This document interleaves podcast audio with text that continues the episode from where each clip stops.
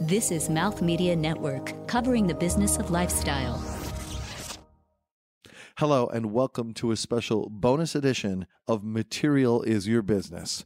I'm Marc Raco. Recently, on another podcast on Mouth Media Network, Travel is Your Business, we interviewed an extraordinary entrepreneur, motivational speaker, and founder of 11 luxury and travel companies, Eli Ostreicher. Uh, the interview was so incredible and so in really insightful that we thought it important to share it with a number of our other shows on our network, including this one.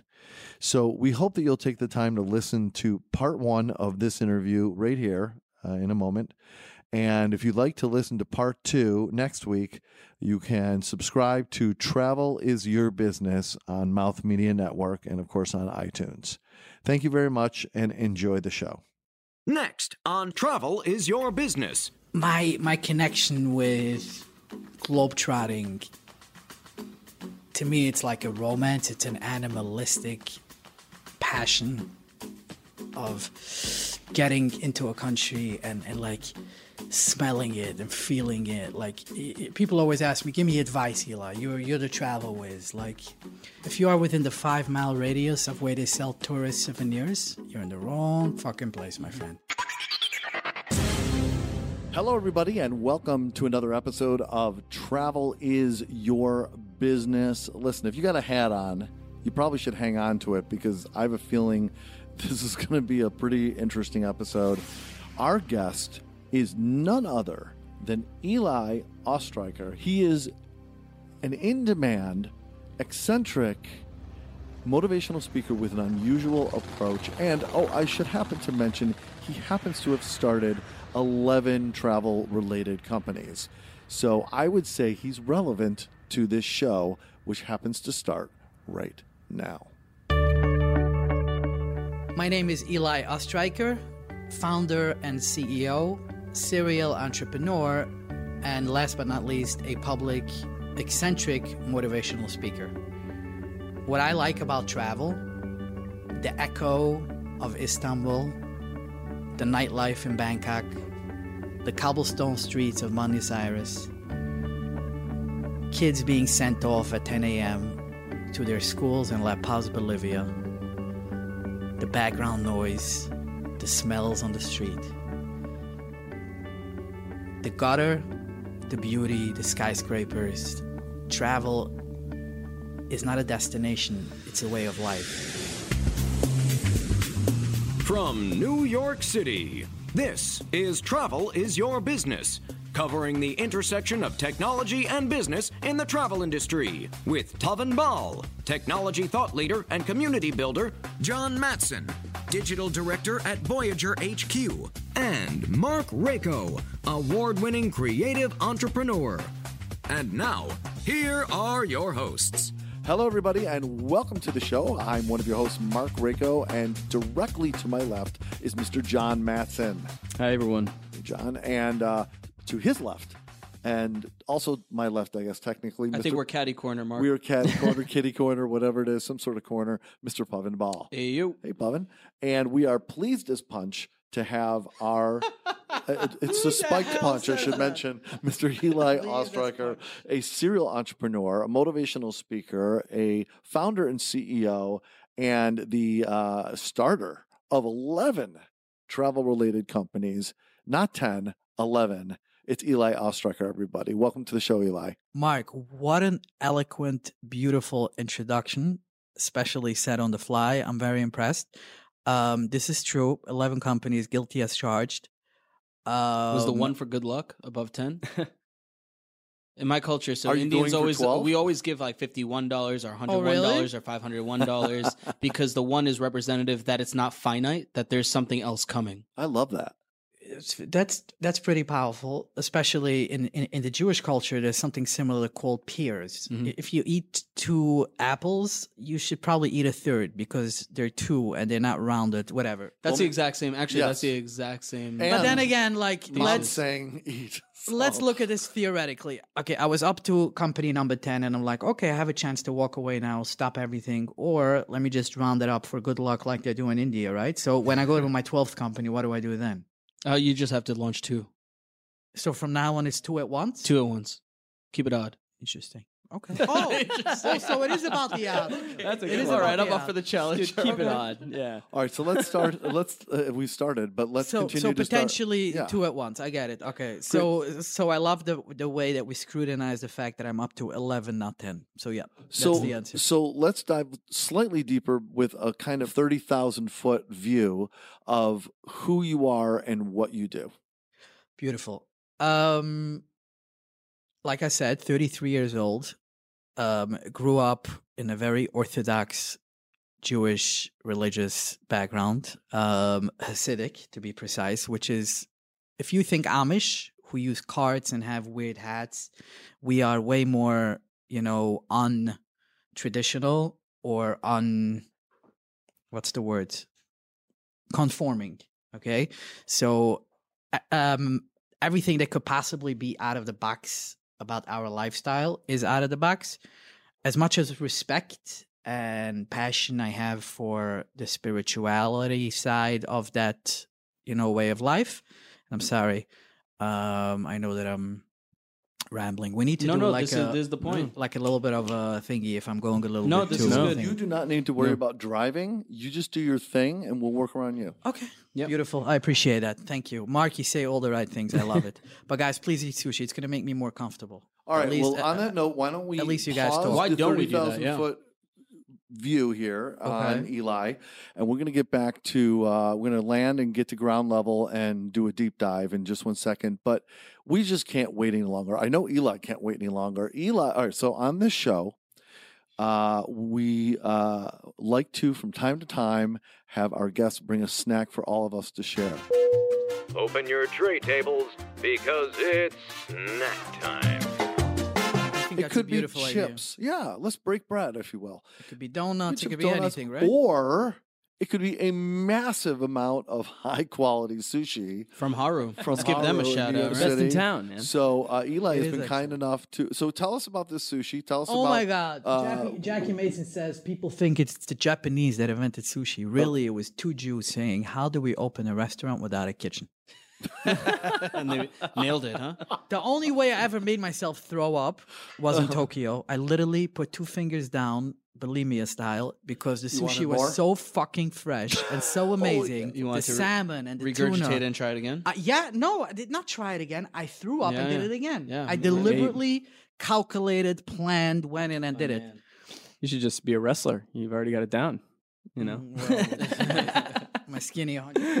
so tell us about the sushi. Tell, tell us about the sushi. That you. Seriously, it's just really good sushi, uh-huh. and and and I feel that sushi is filling. It's healthy. It's delicious, and I felt excited to be here with you guys. This is my element. I love giving back. This is what I literally strive for in life. Um, and you know what better way than walking in with two delicious looking sushi platters that we need to eat of right fucking Fantastic. now Let's Yep. go. because it's it's uh it's 'Cause it- fresh. Because it's fresh fish. All right, let's break it open. In room temperature. Let's break it open. And while we're doing that, I'm going to pose an initial question here, Eli. Yes. Uh, and the, the question is um, what is it about travel that was so important to you that you needed to have 11 companies or maybe more touch on that particular vertical? That's a very good. Question. How does question. that relate to you as a person? That's a very good your question. ethos? So we're going a little bit off track. I was giving you my intro as a person because my story. well, I think this is part of it, probably. As long as it is, you know, once said in completion, and I try to, you know, keep a very long story of 33 years old, you know, uh, compact. Um, once said is usually very inspiring because it comes with a very powerful message of hope and a telltale of rags to riches and having gone through a lot of pain, which is why I brought that up. But the, to answer your question about travel, I don't think the question is so much why 11 companies that are all within travel. I think it's, you know, the way I would rather probably look at this is as follows. We, as entrepreneurs, if we were to start focusing on a bunch of different industries, we wouldn't be successful at any of them. Imagine if someone asked me, says, "What do you do?" I'm like, "Oh, I do luxury, I do jewelry, I do real estate, I do law, I do. Uh, I'm also an actor, I'm a poet. What the fuck? Come on, you can tell me you're a lawyer as well. Where do you go to school to? Like, what? Are, like, what do you specialize in?"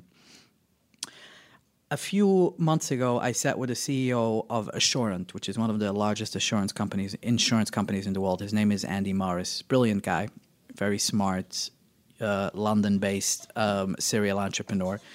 And he, you know, we were having a similar discussion, and he said, "I'm very impressed by the fact that you stick strictly to the travel industry. The way you got to be in business is narrow and deep. Focus on the industry, and you know it."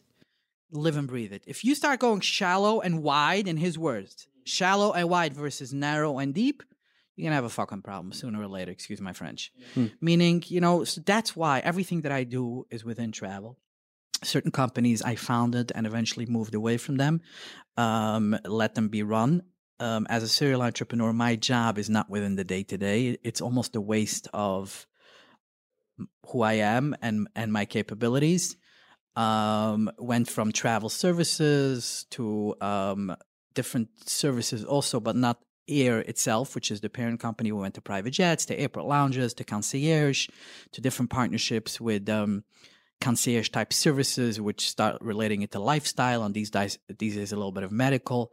Um, most recently, several products, physical products. One of them is called GeeFi, which is a patented unlimited device that gives travelers 4G wi- uh, Wi-Fi in 100 countries worldwide. Shaking his head, probably saw it. The other one is called One Bag Tag, which right now we're in talks with pretty much the largest airline in the world. I'm not at liberty to say, but some might guess uh, who are going to beta launch this electronic bag tag, which is going to eliminate entirely permanently eliminate the need for a paper bag tag when one checks in at the airport. Um, I've I've I've I've moved in a little bit of a fab. That's of a- great. thank you. I've moved in a little bit of an of a different angle, and I feel like it's not just travel; it could also be luxury. Since you know, for uh, for example, one of our largest clients is LVMH. Yeah, LVMH is a trillion dollar, one of the largest privately owned companies in the world. And they own Louis Vuitton, Moet, Hennessy, Hublot, De Beers, um, uh, Fendi, Christian Dior, very big company. Um, I actually there's a speech out there uh, when Hennessy, which is also LVMH, launched a three thousand dollar bottle of cognac. So they did a big event for socialites in Houston, Texas. It was very high end and very um, dramatic, very over the top, like completely, almost obnoxiously perfect. Sure. Um, so I was the, the speaker at the event, and it was That you was know, pretty was recently, no? fun. Uh, it was a few months ago. Yeah. yeah. Most recently, the latest project that we're working on is called Regal Engraving, which is indirectly, it's probably the only thing other than Harriet, which is a dating site, which uh, in hindsight was a little bit of a mistake because if an entrepreneur is going to look you in the eye and say everything he ever did went well and he never had flops or bumps in the road, it's like the couple that meets and says, "Oh my God, we're so happily married for three years, we never fight." You know that that's bullshit. Yeah. Uh, okay. Once the honeymoon phase is passed and the butterfly period has, you know, uh, uh, gone by, inevitably you need to work on a marriage unless you're God. You know, there's no such thing naturally for two people to live in a house. Anyway, the point is. Regal engraving is a little bit unrelated to travel directly, but it's still um, very much within my forte of industry, targeting the 1%, speaking the language of luxury, being understood by people who are in a certain income bracket, not because they're holier than thou and people that make less are not as cool or, or, or as respected in my books. It's just that. Well, that's the the domain that you approached. Exactly. Well, l- let me let me ask you this. So, Yeah. all of your Regal brands, so everything pretty much has a Regal this, Regal that, right? Almost. so, you know, we, we except for the smart tags, except for the Well, um, EliOstreicher.com, we, we presented it like a menu of companies. Yeah. So it literally looks like a food menu in a restaurant. So Mm-hmm. the first section is called the Regal Collection. So in the Regal Collection, we have Regal Wings, Yep. Regal Jets, Regal Card, uh, Regal Solutions, and Regal Engraving. Mm-hmm. what came first? the very first one is Regal Wings. Regal Wings was actually launched in 2008. When I went and opened that corporation, it was for the sake of offering a private jet service. Was it okay? So the private jet service came first. No, no, no, no. I thought it was the- the- the Regal first Wings class was- business was travel. incorporated in order to be private, but it was 2008. Bang, when the economy was really not the best time. And you know all these banks that were flying their employees or, or these hotshot law firms with private jets stopped because they couldn't afford it. Mm-hmm. And it, you know made no sense. In fact they started selling private jets. It it felt like a big waste. So I had a sh- the, the company open already. It was corporated. It had a bank account. So we went and we went into this whole business and first class thing. In the beginning, on a very small scale. Uh, By the way, 2008 is a brilliant time to start something like this because it's because corporations, even though they're still making a ton of money, they were losing money on the balance sheet. When they're sending executives overseas and things like that, they wanted to make sure that they're in the best. They're not going to be slammed on That's the PR exactly side. why the business and Yeah. first class, which is how Yeah, it it makes started. sense. Private jets were too far fetched budget wise. Business and first class, you know, you're not going to fly an executive and coach. You know, unless it's a two, three, four hour flight. That'll never be red flagged. That'll be never Mm-hmm. red flagged. Exactly. So we came up with this brilliant, very unique. I, I would say we're probably the only one in the country that does this. Not because you know someone else can't do it, but you know it comes with a lot of buying power. Basically, sitting down with, for example, the head of travel, the head of sales for British Airways in the in the in the East Coast, mm-hmm. and we established that there's 11 nonstop flights a day from New York to London. Okay, eight from JFK and three from Newark. Mm-hmm. Five thousand dollars is the average for a business class ticket, right?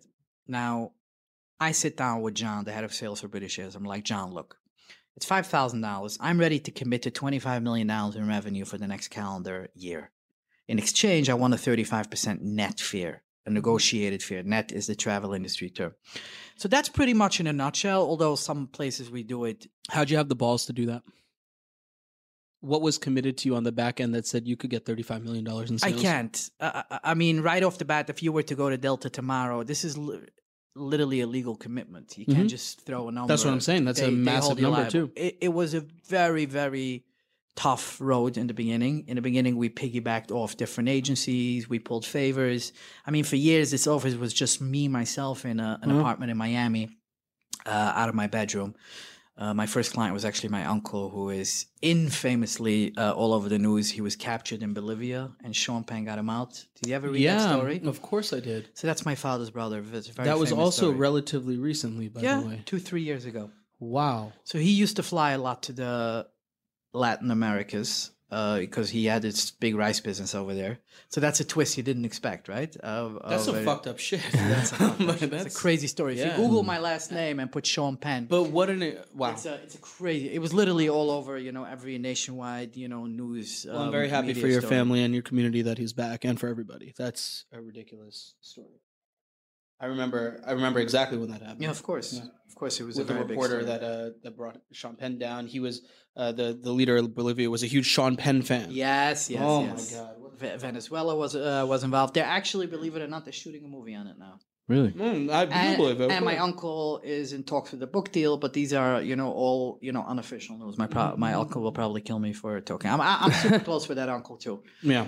Um, I've been uh, several times to California to meet him, and I try and you know do things for the family in different ways. You know, at that stage, I was the actual travel agent to Bolivia. All right, let's take a very quick break. And when we come back, much more with Eli Ostreicher right here on Travel is Your Business. We'll be right back.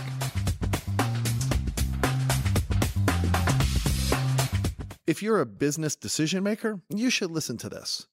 The show you're listening to is produced by Mouth Media Network, a podcasting network focused on the business of lifestyle.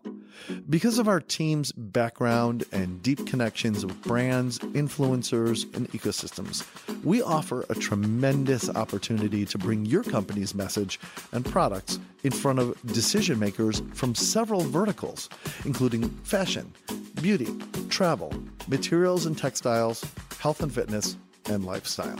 To explore opportunities to partner, email us at podcast at mouthmedianetwork.com. And now, on with the show. Hello, everybody, and welcome back to Travel is Your Business. We're here, of course, with Eli Ostreicher, and let's continue.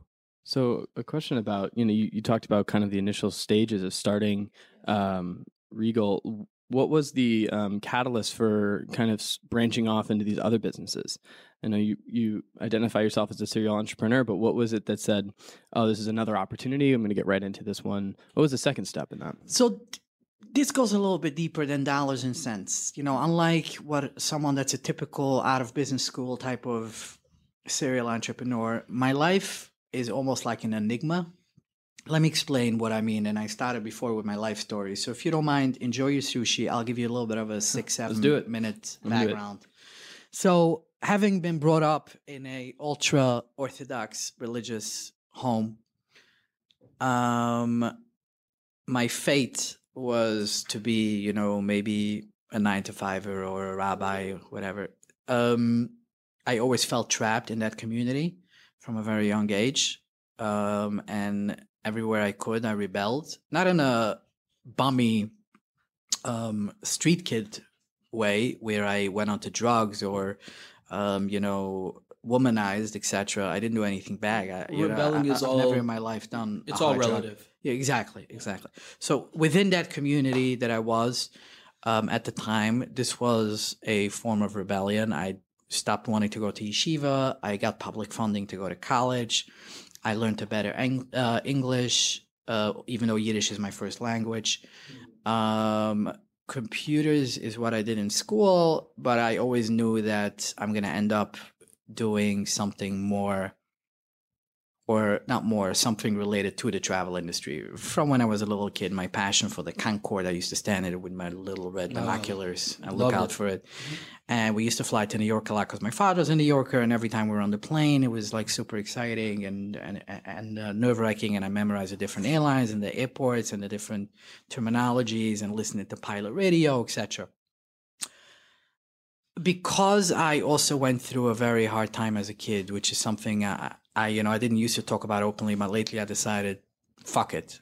I was sexually abused as a child for six years and went through a lot of pain because of that.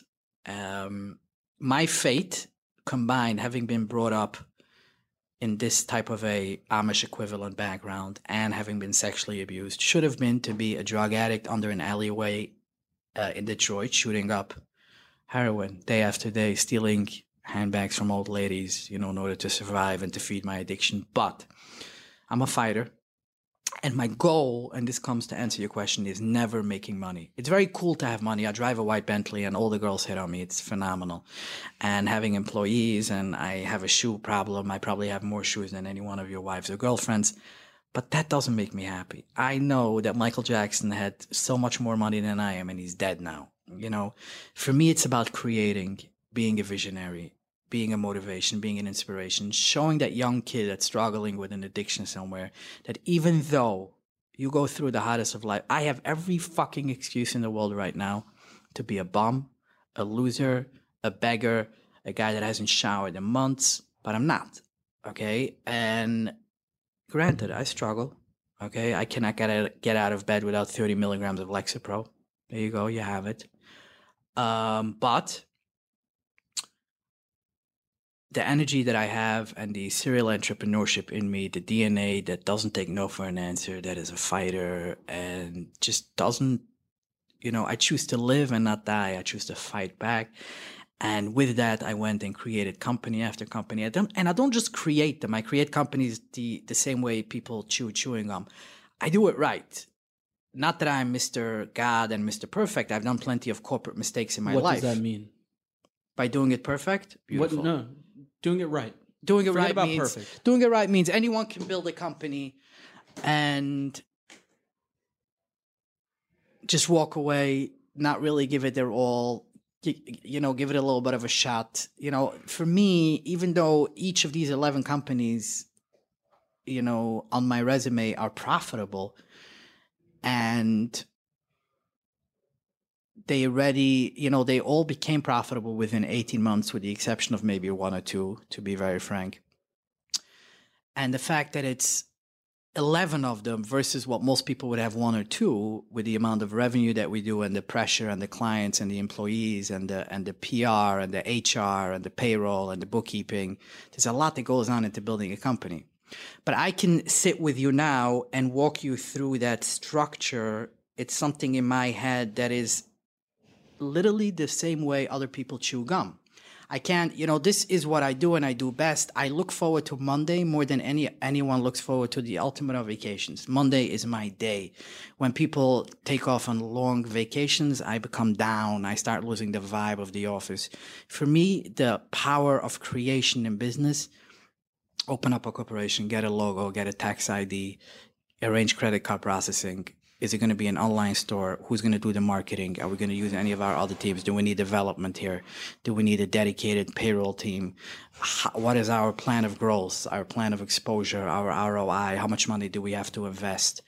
Um, my most recent venture, Regal Engraving, it popped into my head a few weeks ago. I went, I bought something in a Mont Blanc store and I wanted to engrave it. They said it's a six week wait. By Q1 of 2019, mark my words, because I will, you know, come back and prove it. I will have 55 kiosks in malls all over the world. Each of these kiosks will be housed with two $30,000 laser engraving machines, which I'm not buying. I got a very good lease slash rental deal with them. Beautiful kiosk. The branding is immaculate bow tie approach. We're comparing it to kings and dukes and earls that only them are able to handle your Louis Vuitton, your iPad, and Mm-hmm. luxury instantly. You're not going to things remembered for this. No, exact. Beautiful. Wow. Beautiful. The only other potential, which is another important thing when you open a company, is you look at how are you unique. Okay, Regal Wings is something that nobody else has done. Engraving, eh, my grandfather did it. His grandfather did it. What's the big deal? You gold stamp it. No, no, no, no. This is not just engraving. This is not things remembered.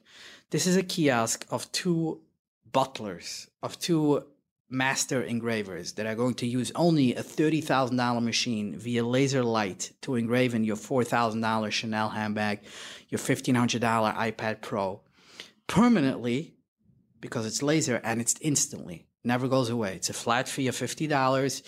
Um, it's something that it will be referred to the clients via the Apple Store, via the Mont Blanc Store, because I already worked with all these companies. Um,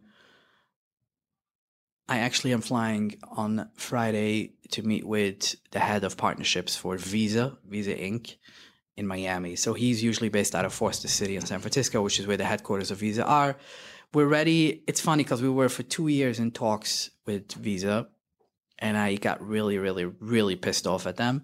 I am a little bit of the untraditional, you know, the jeans and the beanie situation also comes along with who the fuck do you think? I realize your visa, but why the hell is this taking years? What the heck is going on here? I could be dead tomorrow. A car could run me over. Do you want a partner or not? Do you want us to give airfare, lounges, services that we have to Visa members and thus make Visa a very powerful card above MasterCard, above Union Pay, above American Express or not? What's the point? slow sailing, so many different desks and, and divisions need to get paid along the way, whatever. It's corporate bureaucracy. It's a big sailing boat that never ends. How do you push through that? Exactly. So Visa calls me back after two years. This guy is literally the biggest guy Visa. Everyone wants to talk to him. And uh, he calls me up, he messaged me on LinkedIn, and then he calls me and myself. He's like, Eli, what's up? And we have certain connections that I make sure in a corporate manipulative way that I find a niche inside of everyone's heart and make them fall for me. At the end of the day, as the 33 year old uh, psycho entrepreneur that curses and is all over the place and screams and stands up on top of conference tables, walks into any Fortune 500 conference room, the first five minutes they look at me, they pinch each other like, who the hell is this kid? He belongs in a psych ward. But then they listen to me for five minutes, for 10 minutes, for 50 minutes, and usually we walk out with a done deal. I end up getting a lot of um, love and connection from a bunch of different uh, the ceo of a very large company um, her kid unfortunately was diagnosed with cancer. So i made sure within two hours that there was an ipad delivered to the house with um, engraving. But that's before regal engraving. But i'm saying it's a certain connection where they know that this is beyond for example you know, another executive that I knew in his personal life is having a hard time conceiving. He's married for 10, 11 years. Uh, sensitive subject, obviously, but I'm involved. This is my charity of choice. I recently, it was, you know, published. Uh, I wrote a half a million dollar check for a charity called Bonei Olam. They're a Jewish organization, but they help anyone, not just people. They just happen to be Jewish, and they literally pay for actual treatment and counseling through uh, whatever infertility treatments. There's a bunch of popular ones. There's some more complicated ones, whatever it is. So I got to know that from close up. So I helped that executive in that way. It's something where you show them you're a beast. You don't take no for an answer.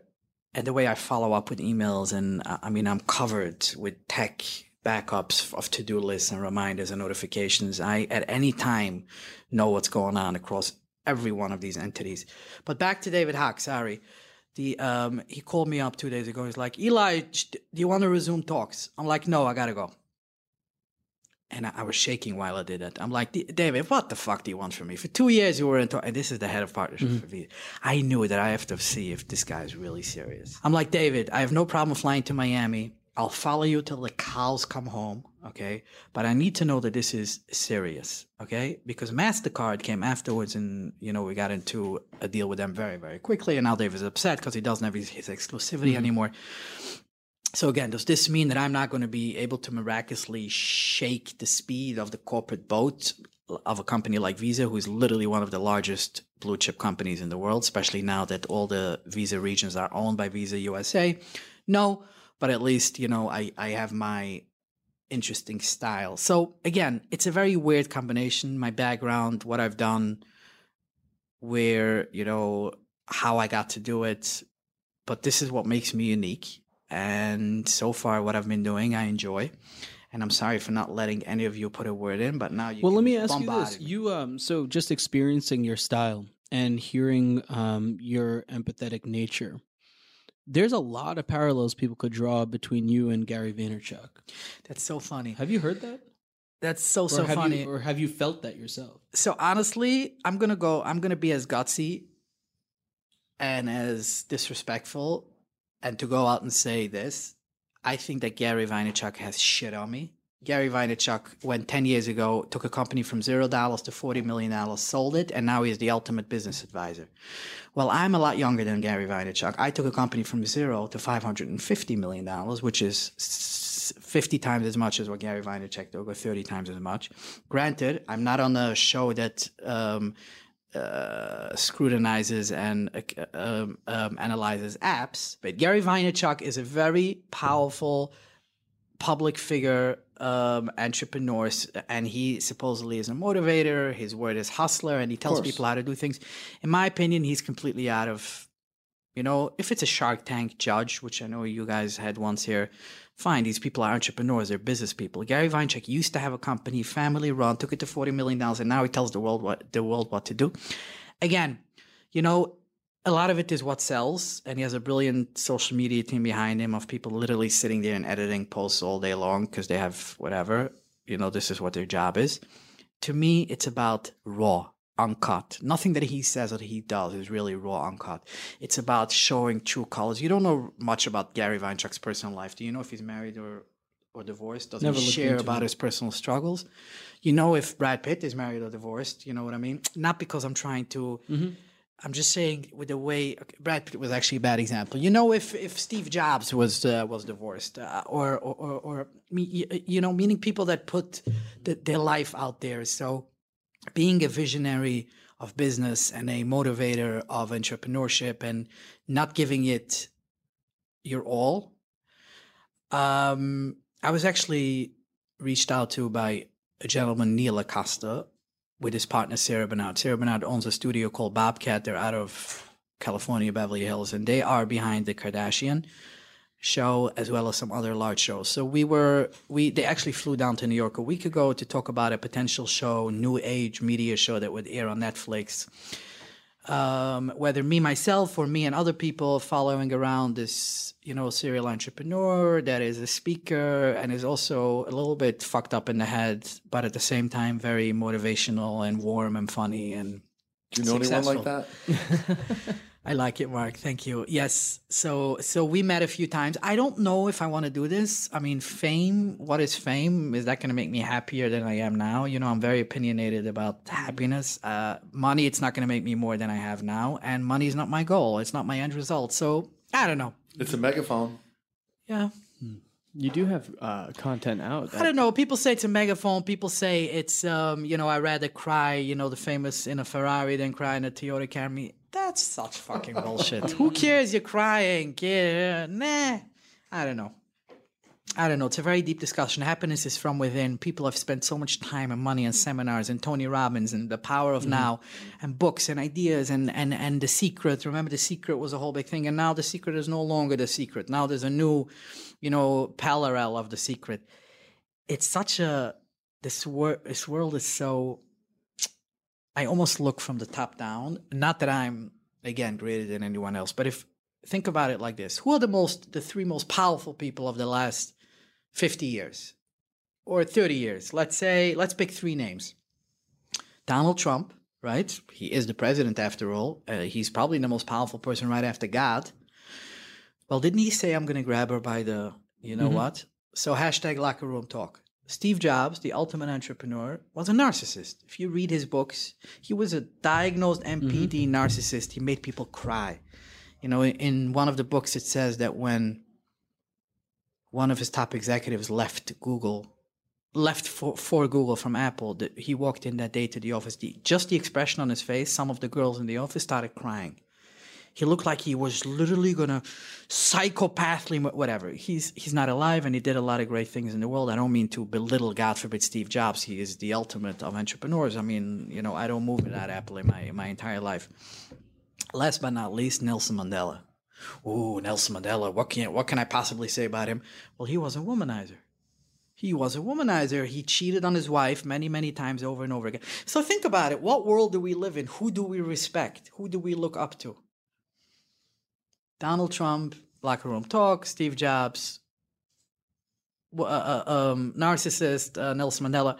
God forbid. I'm not trying to paint a black a black picture. You know, obviously we're intelligent people. All four of us. We're blessed. We live in New York City. You know, the taxi driver in a small town in Ukraine only dreams about New York City. He sees a light and he's like, "Oh, this is Times Square." Mm-hmm. Niet, come Brooklyn, car service, engineer. Mm-hmm. I do accents really well. Um, so So, what are the videos that you've been putting out stand for then in that way? So hashtag- what we've been doing, it's not me personally. uh, We have a little bit of a team, nothing too fancy, because I'm an entrepreneur foremost. So if I would ever be what people have been t- telling me all over the years, you need to be like Gary Vee. You have so much to offer, and you're so much more animated, and you're entertaining, and and at least you have drama from day li- from from life that I bring to the table because I can say, oh, not ten years ago when I took a company to zero to forty million and therefore I bring it. No, today, yesterday in the conference room when I was on the phone to China, when I had a challenge with my distribution in South Africa, when I had to fire someone, when I had to um, expand my marketing team. These are all real life Before, before things. we got on mic, you were mentioning uh, your interest in becoming, um, you know, more of a, a speaker. So I'm curious to hear if it's it's it's definitely doesn't seem like it's for the fame. It's a hundred percent not for the fortune. So what are you? What are some of the goals that would come out of that I would speaking? achieve?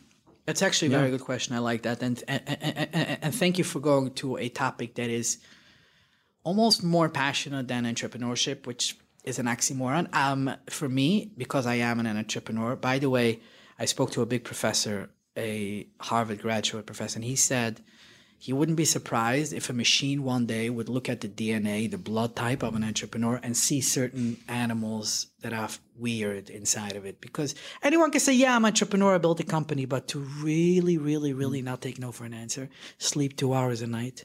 Mm-hmm. And fight people and make sacrifices and not be able to have a proper relationship and, and, and you're tired and you're moody and you're you're maybe considered not a loyal friend because you don't get back to people. Even my mother complains it takes me so long to get back to her. It's almost like we're on the tip of a mountain. We look, we see the world in a different way. We create jobs. Okay, a lot of uh, people bring food on the table because of the companies that I created.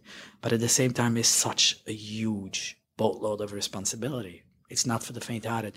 But to answer, you know, back to speaking, because I am, or I believe, or was told to be, or am known, I guess, to be a real serial entrepreneur, uh, the ones that is not You're in a small club. Exactly. So I have a mentor. His name is Dr. Ira Sacker. Um, he's a very famous author. Has been on TV a lot, and he is a is a life coach. He's like a, mini version of Tony Robbins almost. So he he tells me because he's the only person that ever understood me. He's like, you're always going to live a very lonely life. People always come up to me and say, Eli, I see something in you. I don't know what it is, and I'm like, my ego is like way it's so not about that i just want to use it in a way to give back speaking to me i mean give me a topic right now put me on the spot and i'll give you a dramatic five minute speech that is probably worthy of an applause if not an ovation All right. give me give I'm, me a I- word I'm going to challenge you in a second because, um, first of all, I don't know how long it takes you to get back to your mom, but when we gave you the opportunity or or asked you to, uh, you know, uh, join us here, yes the opportunity to share your thoughts, you got back to us right away. Yes So that 100%. was that was really Not just that. I remember when it came in, I was sitting in a meeting in my apartment actually because it was later at night, and I was showing it around the table, smiling. I'm like, guys, this is what I love. right. So And I, and next week I have something at DKMS, which is which fights blood cancer, and then I'm flying to Ohio and you know speak to a, a school of of kids that just graduated. This is what I So good. So what we're going to do is we're going to take a quick break, and then when we come back, the challenge would be let's turn the lens or the microphone, I guess, to the concept of travel, and let's talk about what you have been able to learn and glean and observe through your own lens on the that. travel industry. Let's focus a little more on Let's travel, and then maybe we can come back you- to a speech thing. Right? Absolutely. Yeah. So we'll take a quick break, and when we come back, more with Eli Ostreicher right here on Travel is Your Business. We'll be right back. Do you remember what we used to say about running? Oh, somebody bigger had to chase you. Yeah. exactly, exactly. I'm BJ Smith, and that's exactly how I felt about running most of my life. That was until one fall day in 2011. I was chasing my son in the backyard when something had to change. This was the beginning of my journey to becoming a runner. One that would take me from couch to marathon in less than two years. Now I'm setting my sights higher. This is 16 Weeks, a new podcast from Mouth Media Network, following me on my journey to get into shape while keeping up my obligations at work and still being there for my family.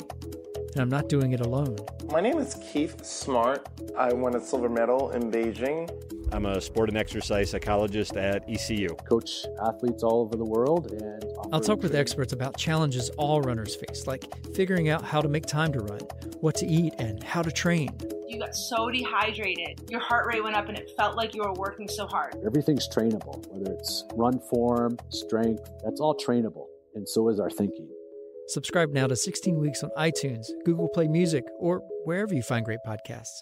Together, we can do this. Keep up with the show on Twitter, Instagram, and Facebook at Travel Biz Show. That's Travel B I Z Show. Our episodes are available on iTunes and Google Play and online at travelisyourbusiness.com. Plus, there are a lot more great shows on Mouth Media Network. Take a trip to mouthmedianetwork.com to enjoy them all. And remember, we love fan mail.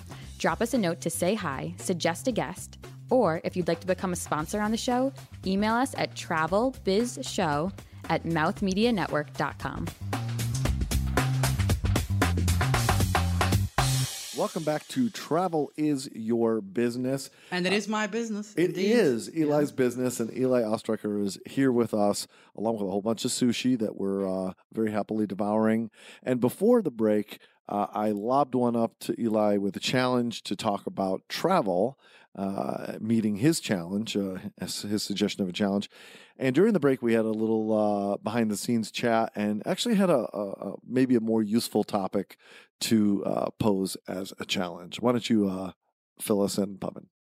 I'm not sure if it's a challenge, but I'd love for you to speak on the way that you form companies uh, as living and breathing entities that don't require your personal attention and move on to other opportunities that you see and maybe talk about the moments and the inspiration that you identify that'll allow you to do that when you do that. I challenge you to do that. I love that. So first of all, let me answer you and say like this: someone that has a company, even though if it's usually successful, those people are not entrepreneurs. They might be CEOs, they might be the boss, they might be the founder of a company. An entrepreneur or a serial entrepreneur, usually a real entrepreneur is a serial entrepreneur, is not a CEO. When when someone asks mm-hmm. me what I do, do is I say I'm a founder and CEO, I'm a serial entrepreneur, and I'm a motivational speaker. Those are the three things that I am as a person um, as far as what I do. A serial entrepreneur, it's the biggest waste. It's the biggest um, letdown for me to have to be at a company nine to five and make sure that payroll is taken care of and that marketing newsletters are being sent out and clients are happy. Yes, I'm the, still the founder and CEO. I am still the father of these companies. But my day to day is not dependent. If I cannot go away for two weeks and switch off my phone and not being paranoid out of my mind every second that something is going on, I do not have a company. That is not a successful company. What you pose now is probably the most powerful of direction that a business owner needs to think is systemizing. Let's envision a Coca-Cola factory, a huge Coca-Cola factory. They do cans, they do bottles, they do um, all types of uh, different types of Coca-Colas, Diet Cokes, Coke Zeros, etc. You walk in and there's a big conveyor belt, and the conveyor belt pops down a bottle, fixes a label, pours in the exact amount, and then puts on a cover, seals it, boxes it, UPS, etc it would have been impossible to deliver, you know, cokes are, uh, are being, um, you know, consumed at the millions or the hundreds of millions of day if it all had to be done manually. It has to be systemized. It has to be conveyor beltized, meaning in a Coca-Cola factory, that's physically a, a, mm-hmm. a conveyor belt. In a company, it's about making sure that you set it up and you set it up right. So the point is when you build it, you build it right. And I have had a lot of trial and error over the years, what it means to hire the wrong person, for example. That in itself, one of the biggest challenges in business. Systemizing is huge, and then is HR. How do you hire the right people? How do you know you're letting yourself into It's like marrying someone. So the point is now we know that before interviewing them, we do a, dil- a diligent background check, we do a written interview. And once they come into the office, we've already done research, and then we put them on a 90 day preliminary phase where they get paid on a 1099 and eventually only do they make it to payroll you know eventually do we get married to them there's a way of systemizing things from the get-go making sure you have the right accounting um, engine making sure that you target the right clientele um, having the right plan in front of you before you even begin obviously is important. Who are you're targeting? What are you investing? Where's the money coming from? Are there any types of partners? Um, how is the message going to be delivered? But everything that i do and which is why i keep saying the line i'm only getting warmed up. And it's true we you know we joked before about 10 and 11 and it's almost people think of it almost like i'm irresponsible like what are you doing? Like so many companies? What is this a joke? Like like you have a factory of companies? No no every single one of them has employees and clients and and uh, and a very powerful system to generate and revenue. Each company is unique in its own way, but the way I can do it is because I am not a CEO and founder only. A CEO and founder can be anyone. I mean, I could get paid to be a CEO and just have it as a job. I am an entrepreneur. Entrepreneur cradles until the right moment. He never really lets go because at the end of the day, he needs to be there in order for these companies to survive. I guess, you know, well, mommying them, daddying them, I guess, as needed, especially when a crisis comes up. But yeah, that's what it boils down to. In the end of the day, I am almost like a a fire department man who's just there to turn off fires. You know, if you Google the the meaning of a CEO, sorry, it's someone that's there to clean up shit and you know that's what that's what an entrepreneur does he builds it uh, sorry but you yeah mm-hmm. go ahead what were you going to ask You were gonna ask something. You know, it's no. I, um, you started your first company in 2008. You're 26 years old. I mean, how do you, at that point, what were the, what were the foundational blocks that you were laying down to say, okay, I'm going to build this, and then. Uh, but I would have to be very stupid to try and say that everything I ever did was completely calculated and manipulated. And you know exactly at the age of 26 that one day I'm going to have 11 companies and I'm just going to be a serial entrepreneur versus a CEO. Come on, that's not really how it works. What was you your know? path? If you were to timeline your the last seven years, what what's the story? The story is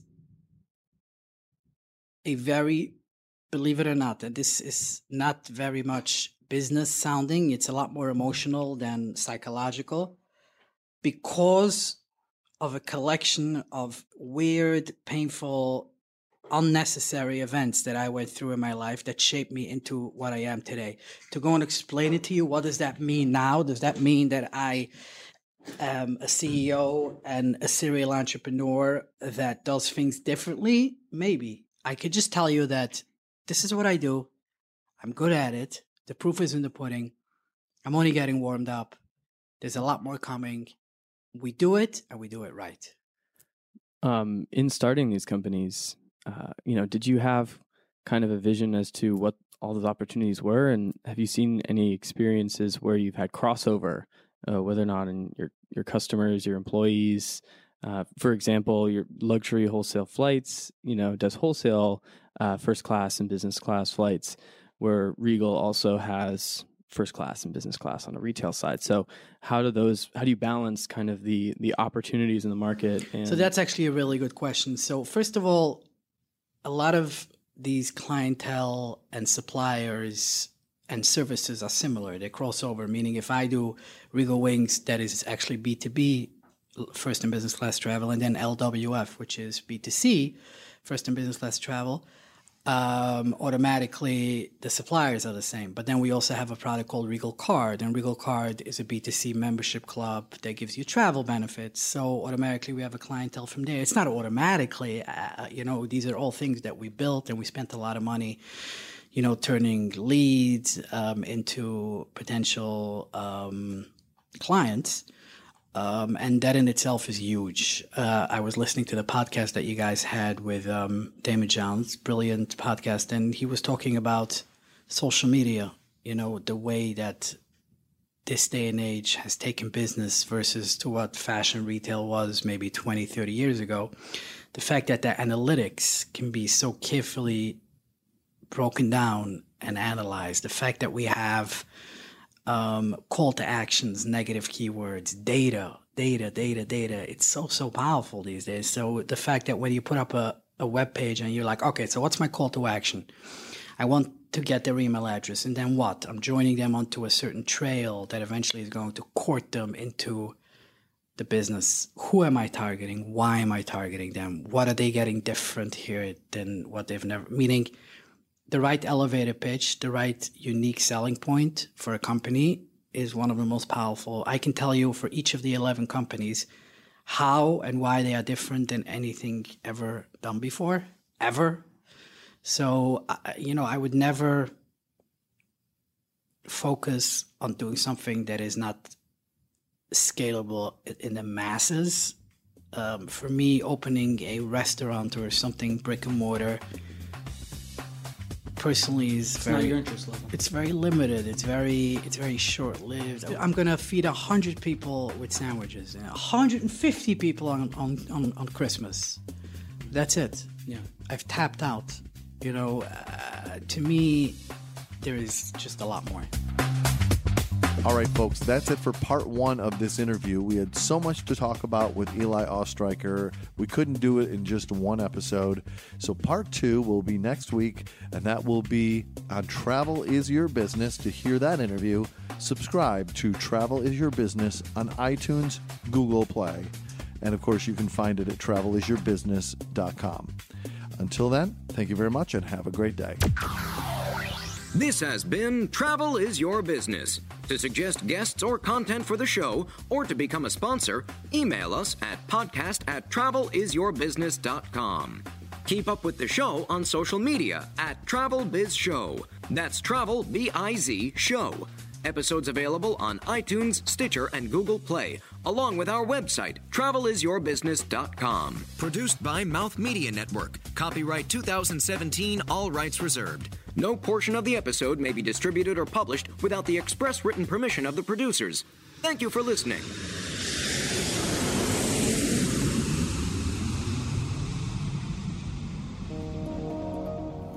This is Mouth Media Network, covering the business of lifestyle.